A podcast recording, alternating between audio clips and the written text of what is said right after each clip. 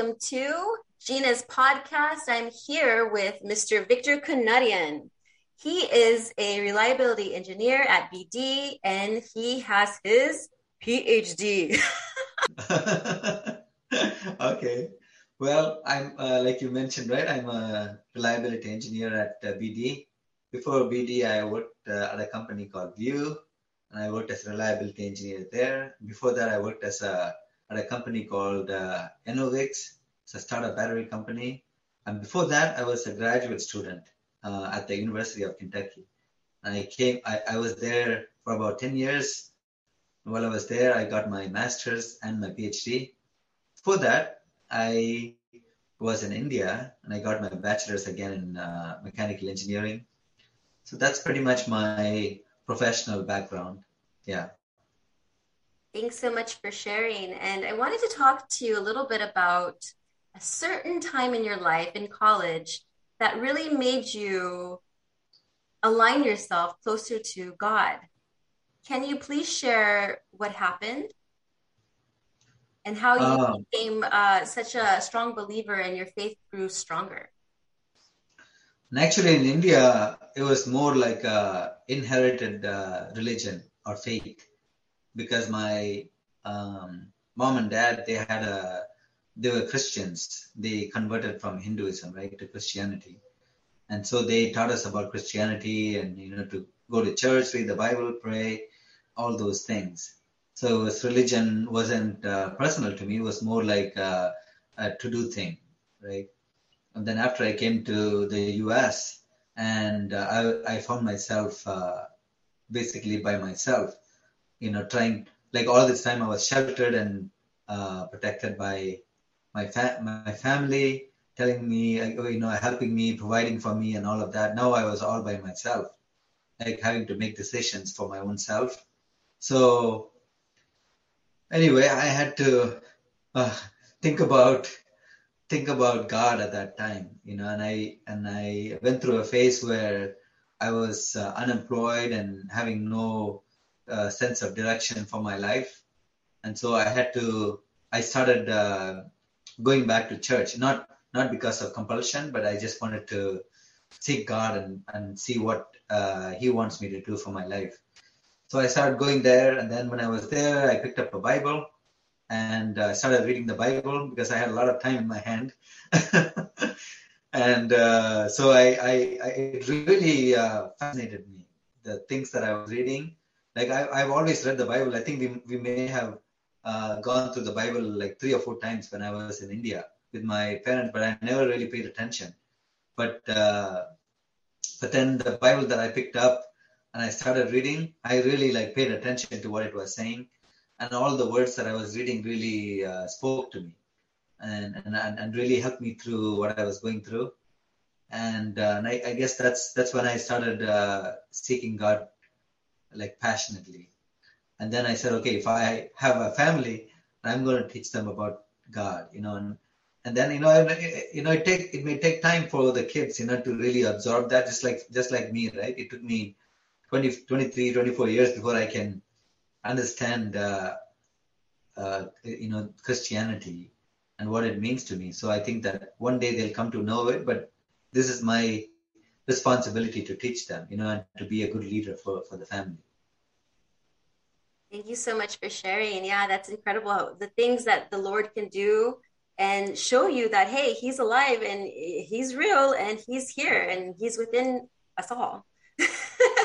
so, talking and speaking about family, in particular, what types of things do you do together as a family to get closer to God? Oh, one of the things that we do um, every day uh, as, as, much as possible every day is uh, is read the Bible and then have a short prayer time.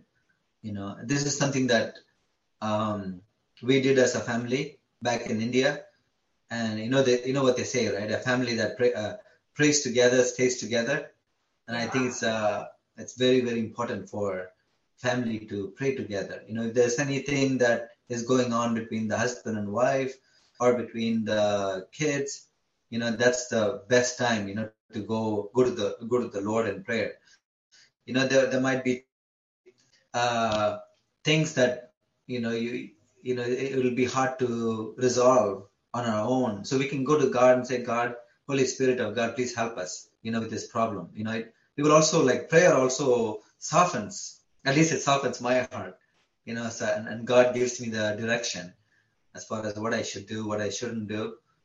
And uh, also gives me a chance to pray for uh, someone other than myself. Say, okay, God bless bless my wife, bless my children, you know, bless my parents, you know, bless those around me, and also helps me align with God's purpose, and which is to uh, share His love to others as well. You know, there are people who are living without knowing Him, and they are heading to a place called hell. You know, because they don't know, they don't have Jesus in their hearts.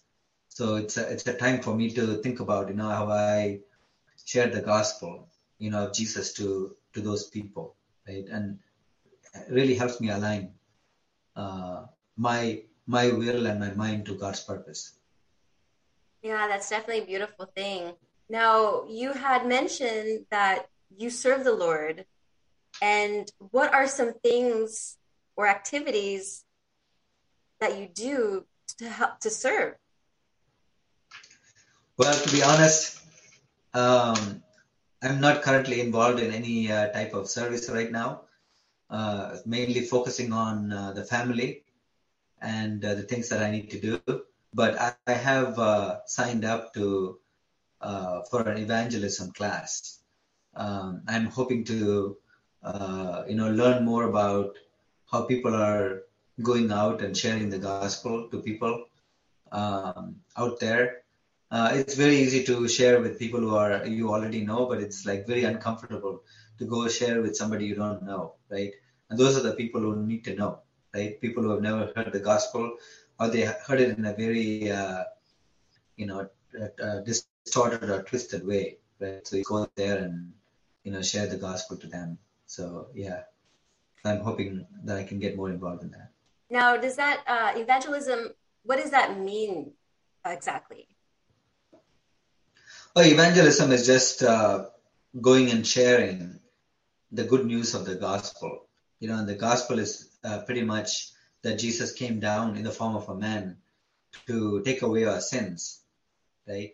It's it was a uh, it, it, it, was like a, a, substitution, right? He said, okay, uh, we are sinners, we deserve to die, but Jesus took our sins upon himself as a substitution. He died for us on the cross so that we don't have to go to hell, but um, receive eternal life through his death, right? And all those who believe in him will not perish, but have uh, eternal life, right? So it's uh, sharing that good news to people that, hey, you and I have no chance of going to heaven, you know, but God made a way through Jesus, right? That by believing in Him, we will not perish but have eternal life, right? So how will how will people hear if uh, nobody tells them, right? So we need people to tell them. So that's where evangelism comes into play. The people who go and share the gospel are called evangelists, right? Yeah. So yeah, so if I were to go out there preaching the gospel to strangers, and then I'd be considered an evangelist.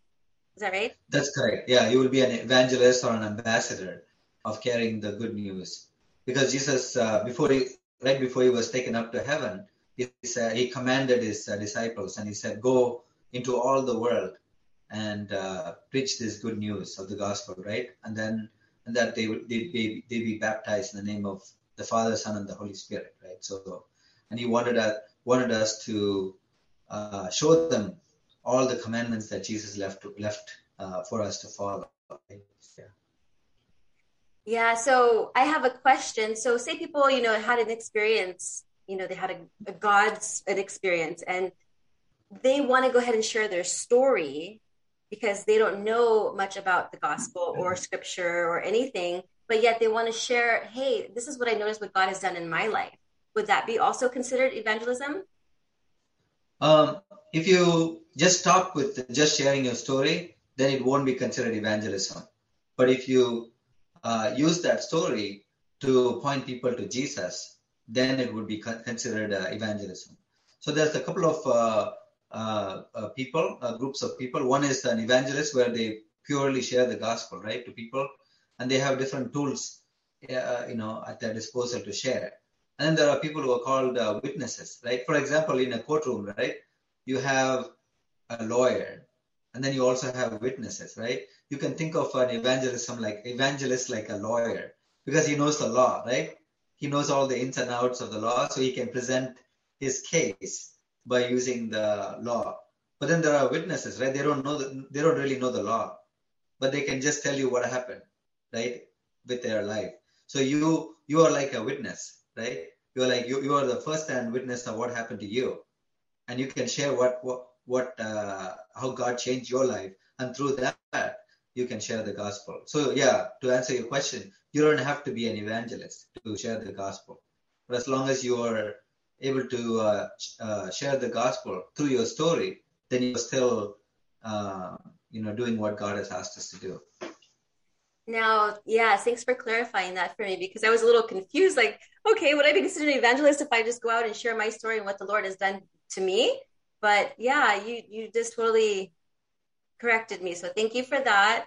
And I wanted to also bring up something else. So, and then there's non-believers, and then you try to tell them the story, or mm-hmm. you know, trying to mm-hmm. share the gospel with them. What what is their response to you? Well, sometimes um, you know they they they don't want to be bothered, right? And some some people are really curious, right? And I think that there's only like two groups of people.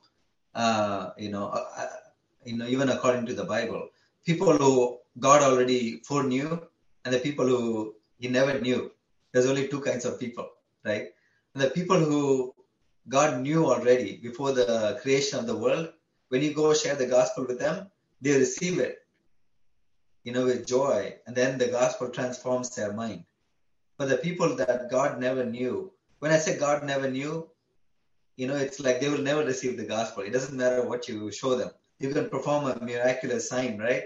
It, it would it, would still not be sufficient. Right? You, Jesus, even if Jesus were to appear to them in person, it would still not convince them, you know. but the people who God already knew that He already predestined, you know, to be part of God's kingdom, they will receive the gospel, you know. But we don't know, right? As human beings, that that information is not revealed to us. So what what what what God has asked us to do is just go share, you know. So there there might be those people who will receive, there'll be people who won't receive, you know. But we just go there. And in the past, when I've gone to share the gospel, there are some there were some people who actually received it, and they like, okay, I'm going to go check this out, right? because God is already like working in their heart.